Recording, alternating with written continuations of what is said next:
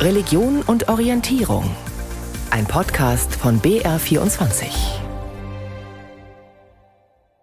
Wissenschaftler und Wissenschaftlerinnen fordern weltweit eine Entwicklungspause für KI. Deepfakes, also KI-generierte Bilder und Filme, werden immer einfacher herzustellen. Was ist mit dem Putin-Video, das den Sieg über die Ukraine ausruft? Am Mikrofon ist Matthias Morgenroth und heute geht es uns um künstliche Intelligenz, Englisch AI, Artificial Intelligence und wie sie die Welt verändert, verändern könnte. Ranga Yogeshwar ist heute mein Gast zu dem Thema, Wissenschaftsjournalist, Autor, einer, der Zukunftstechnologien immer schon gemocht hat, aber die Entwicklung zugleich sehr kritisch begleitet hat.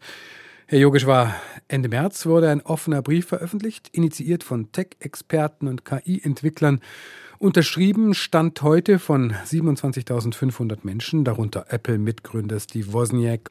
Der Titel des Briefs Pause Giant AI Experiments. Eine Denkpause, ein halbes Jahr Moratorium wird darin gefordert, um über das, was wir mit KI tun oder was sie mit uns tut, nachzudenken.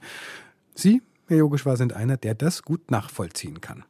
Ja, das kann ich sehr gut. Äh, es geht weniger um das Stichwort Moratorium. Ich habe selber diesen Brief unterzeichnet, äh, aber eben nicht verfasst.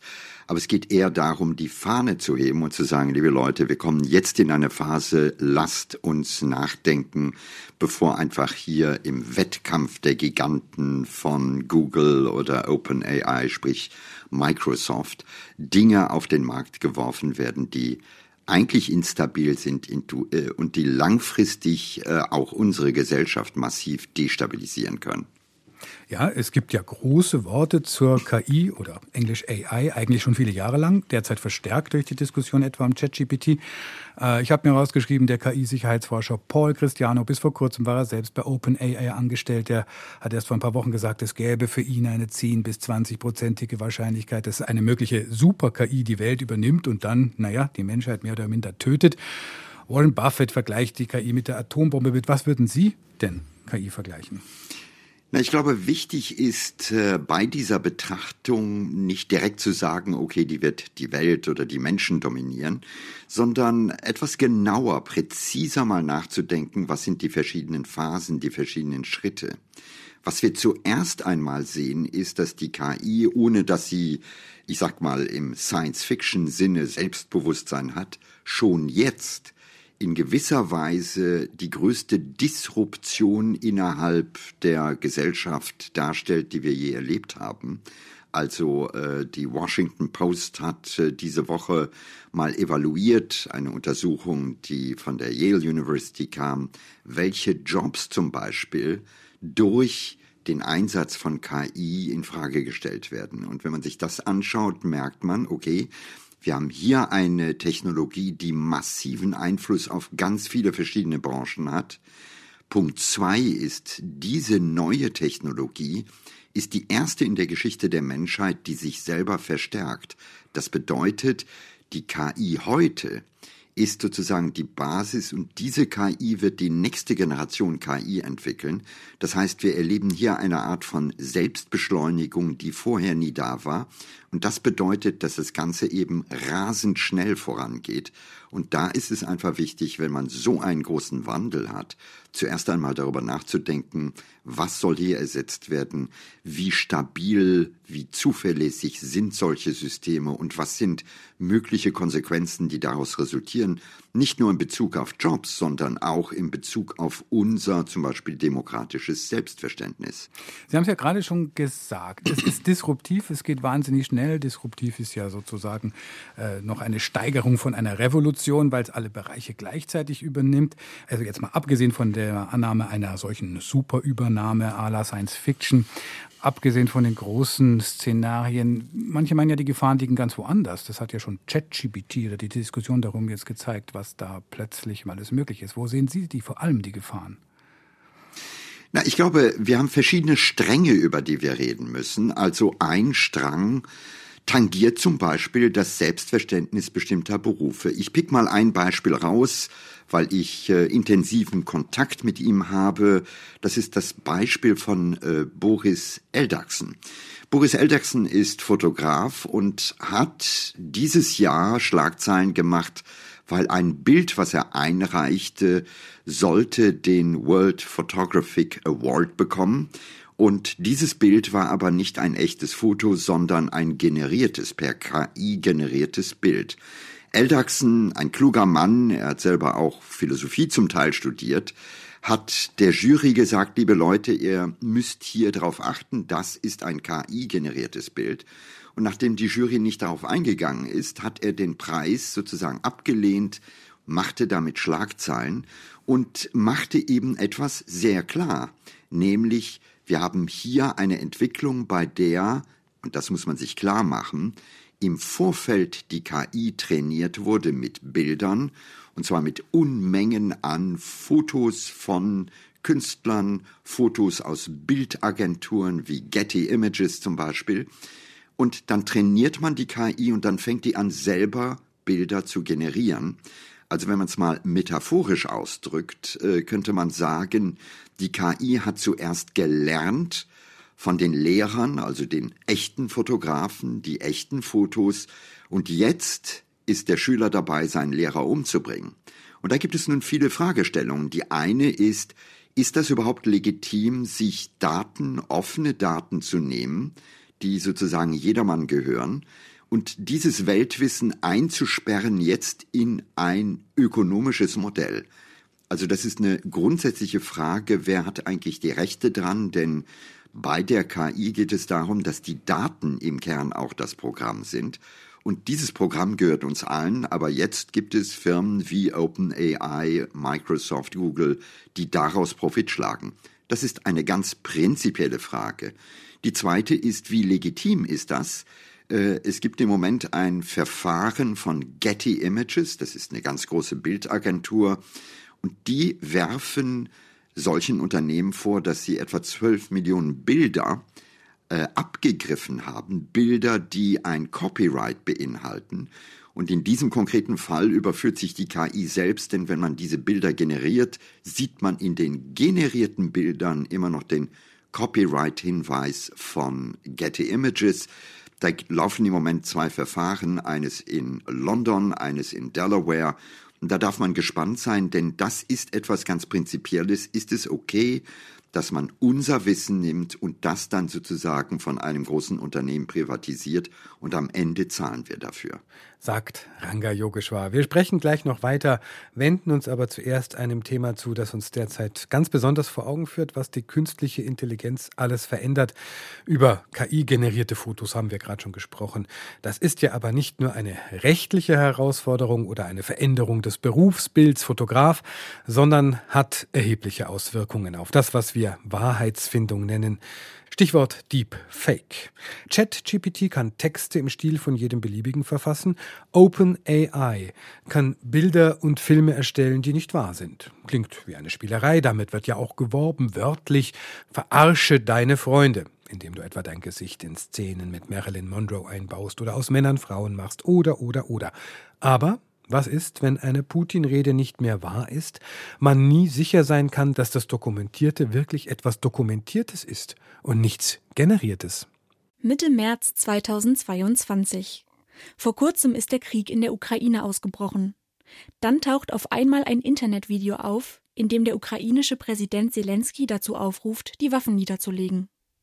Kurz darauf ein weiteres Video, diesmal von Wladimir Putin. In dem verkündet er den angeblichen Sieg seiner Armee über die Ukraine. Bald stellt sich heraus, beide Videos sind Fälschungen, sogenannte Deepfakes, die Hacker im Internet veröffentlicht haben. Und sie waren nicht einmal besonders gut gemacht. Aber besorgniserregend sind solche Inhalte dennoch. Denn wo früher häufig aufwendige Arbeit nötig war, um Fotos oder Videos zu fälschen, wird das heute oft von künstlicher Intelligenz erledigt. Die macht diese Arbeit schnell und fast von selber und sie wird darin immer besser. Ich bin jetzt 25 Jahre im KI-Geschäft und ich habe eine massive Beschleunigung von Entwicklung künstlicher Intelligenz gesehen, gerade so in den letzten zehn Jahren. Die Dinge werden sehr schnell, sehr viel besser werden. Es ist ja jetzt schon schwierig für Laien, die jetzt einfach mal so schnell so ein Foto anschauen, die schauen sich jetzt nicht ganz im Detail an, zu erkennen, ob das jetzt ein Deepfake ist oder nicht. Das sagt die Autorin und KI-Expertin Yvonne Hofstetter. Sie meint, wenn künstliche Intelligenz dafür eingesetzt wird, so gute Fälschungen zu erstellen, dass niemand mehr weiß, was wahr ist, dann ist das ein Problem. Schließlich lebe eine Demokratie davon, dass man sich auf Informationen verlassen könne. Und wenn aber dieses Vertrauen untergraben wird durch falsche Informationen, dann führt das dazu, dass man einerseits misstraut, aber dass man eben sich vielleicht auch rauszieht als Bürger aus dem politischen Prozess, weil man sagt, die machen eh nicht das, was ich will oder wozu ich sie beauftragt habe als Abgeordnete. Und das kann natürlich auch mal sehr schnell umswitchen in den Wunsch, eine autokratische Regierung zu haben, einen, der auf den Tisch haut. Das ist wirklich hochgradig gefährlich für eine Demokratie. So können KI-generierte Inhalte zum Beispiel Wahlentscheidungen beeinflussen, wenn sie nicht enttarnt werden. Und noch eine Gefahr sieht Yvonne Hofstetter. Denn Bilder schaffen Emotionen, auch dann, wenn sie gefälscht sind. Und aus den Emotionen kommt man einfach ja nicht mehr so gut heraus. Man ist auch nicht mehr überzeugbar durch vernünftige Gegenargumente, weil das auf einer ganz anderen Ebene sich abspielt. Und Bilder, die solche Emotionen transportieren, die lösen etwas aus oder die verstärken Emotionen. Und das ist auch ein Problem für die Demokratie, denn die Demokratie ist eigentlich die Gemeinschaft vernünftiger. Wenn die Leute halt nicht mehr vernünftig sind, sondern nur noch emotional, haben wir hier auch ein Problem. Nicht nur Fotos und Videos lassen sich mit künstlicher Intelligenz mittlerweile fälschen. Auch Stimmen können etwa mit ihr imitiert werden. So lassen sich Politikern Aussagen in den Mund legen, die die nie getroffen haben. Natürlich hat es Fälschungen schon immer gegeben. Der Unterschied? Heute kann jeder schnell große Massen davon erzeugen, wenn er sich künstlicher Intelligenz bedient. Und auf die haben heute alle Menschen mit einem Internetzugang Zugriff. Zum Beispiel durch Firmen wie das amerikanische Unternehmen OpenAI, die entsprechende Software frei zugänglich gemacht haben.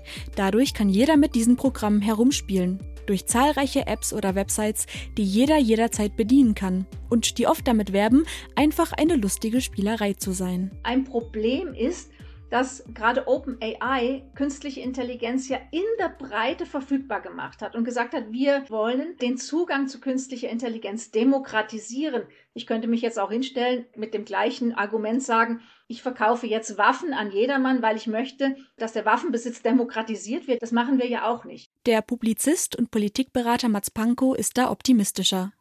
Auch er beschäftigt sich schon seit langem mit künstlicher Intelligenz und ihren Auswirkungen auf die Gesellschaft. Die Fehler, die die KI macht und die Gefahren, die von ihr ausgehen, werden kontinuierlich eingedämmt, indem Menschen im Algorithmus nacharbeiten, neue Filter einlegen.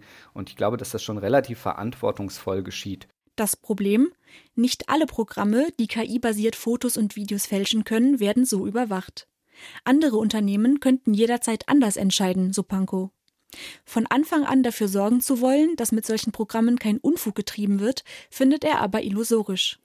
Auch er sieht natürlich die Gefahr, dass durch künstliche Intelligenz schnell viele Falschinformationen erzeugt und verbreitet werden können. Er meint aber auch, dass sich das ein Stück weit selber regulieren wird. Es gibt so einen Gewöhnungsprozess an jede Form neuer medialer Reichweite, medialer Technologie. Das war zum Beispiel beim Buchdruck auch so. Da standen dann auf einmal drei Bücher im Regal und haben die Leute gesagt, das ist der Information Overload, das kann ja keiner mehr verarbeiten. Das haben wir auch bewältigt bekommen. Es geht also darum, dass wir uns daran gewöhnen, dass Bilder noch weniger Aussagekraft haben als früher und dass wir lernen zu unterscheiden zwischen generierten Texten und originären Texten. Aber wie kann das funktionieren? Um Wahrheit von Deepfake unterscheiden zu können, sieht KI-Expertin Yvonne Hofstetter vor allem die digitale Bildung und die Medien gefragt. Das müssen wir unbedingt weiter verfolgen in der Erwachsenenbildung und auch an den Schulen. Aber auf der anderen Seite ist es natürlich auch so, dass auch die Medien, die wirklich ernst genommen werden sollten, versuchen, so zu kommunizieren, dass man sich darauf verlassen kann, was sie sagen, dass einfach ganz klar ist, wo die Quellen sind, von der Information herkommt. Das ist ja eines der Probleme, die wir auch haben bei Deepfakes, dass wir ja oft nicht nachvollziehen können, wo kommen die überhaupt her. Quellen hinterfragen und auf Details wie Schatten oder Spiegelungen achten. Für Inhalte, die zum Beispiel auf sozialen Medien geteilt werden, kann das funktionieren. Schon jetzt werden gefälschte Inhalte dort häufig erkannt. Und auch künstliche Intelligenz selbst kann dazu eingesetzt werden, Deepfakes automatisch zu erkennen. An derartigen Systemen arbeitet etwa das Fraunhofer Institut. Mats Pankow sieht aber auch ein großes Problem in den Bereichen des Internets, die nicht öffentlich sind. Große private Chatgruppen, das, was auf Telegram stattfindet, und da haben wir keine Kontrolle.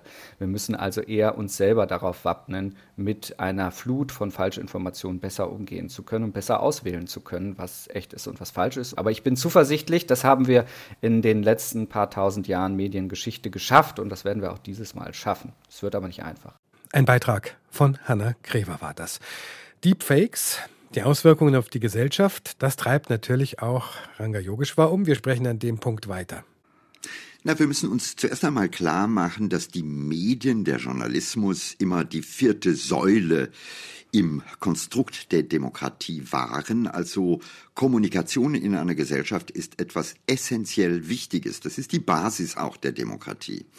Und was wir uns jetzt klar machen, und das hat schon angefangen bei sozialen Netzwerken, ist, dass wir immer mehr Fake News zum Beispiel erleben. Bei sozialen Netzwerken hat man das sehr präzise untersucht. Sinan Aral vom MIT hat eine Studie zum Beispiel bei Twitter gemacht, festgestellt, dass falsche Nachrichten sich sechsmal schneller ausbreiten als korrekte. Und jetzt können wir uns einfach die Frage stellen, wenn ganz normale Menschen immer mehr Informationen bekommen, die falsch sind, was macht das mit denen? Und das sehen wir, nämlich wir haben immer eine äh, wachsende Polarisierung in der Gesellschaft. Wir haben das im Kontext von Corona erlebt, wo viele einfach gesagt haben, das ist falsch, wo wir in Echokammern leben. Und durch KI würde das Ganze nochmal massiv verstärkt.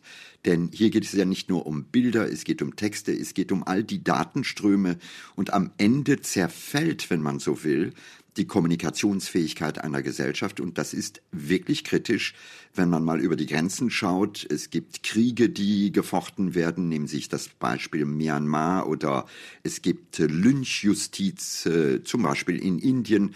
Also das hat wirklich Folgen, die extrem sind.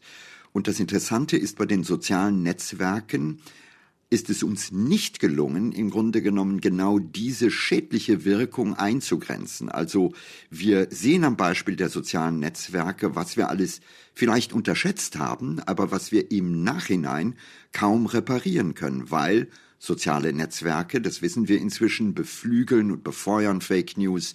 Sie führen dazu, dass eine Gesellschaft aufgespalten wird. Sie führen auch dazu, dass junge Menschen süchtig werden Vergessen wir nicht, im Schnitt im Moment weltweit betrachtet sind Menschen am Tag knapp sieben Stunden im Netz. Also das ist eine neue, wenn man so will, Abhängigkeit, die da entsteht. Und all diese Faktoren würden durch KI verstärkt. Und ich glaube, da ist es doch wichtig zu sagen, bevor wir das einsetzen, mit all den möglichen Vorzügen, die es auch hat, aber es hat eben auch Schattenseiten und die müssen wir klar verhandeln als Gesellschaft. Es fehlt also in diesem Kontext sozusagen die allgemeine Basis, wo ich nochmal nachschlagen kann, wenn ich jetzt in meiner eigenen algorithmengetriebenen Bubble äh, meine Informationen beziehe. Es fehlt zum einen, was die Information geht, da äh, an genau dieser Transparenz. Es fehlt aber auch an etwas, was für unsere Demokratien sehr wichtig ist, nämlich Kausalität. Also mhm. wir sind Kinder der Aufklärung.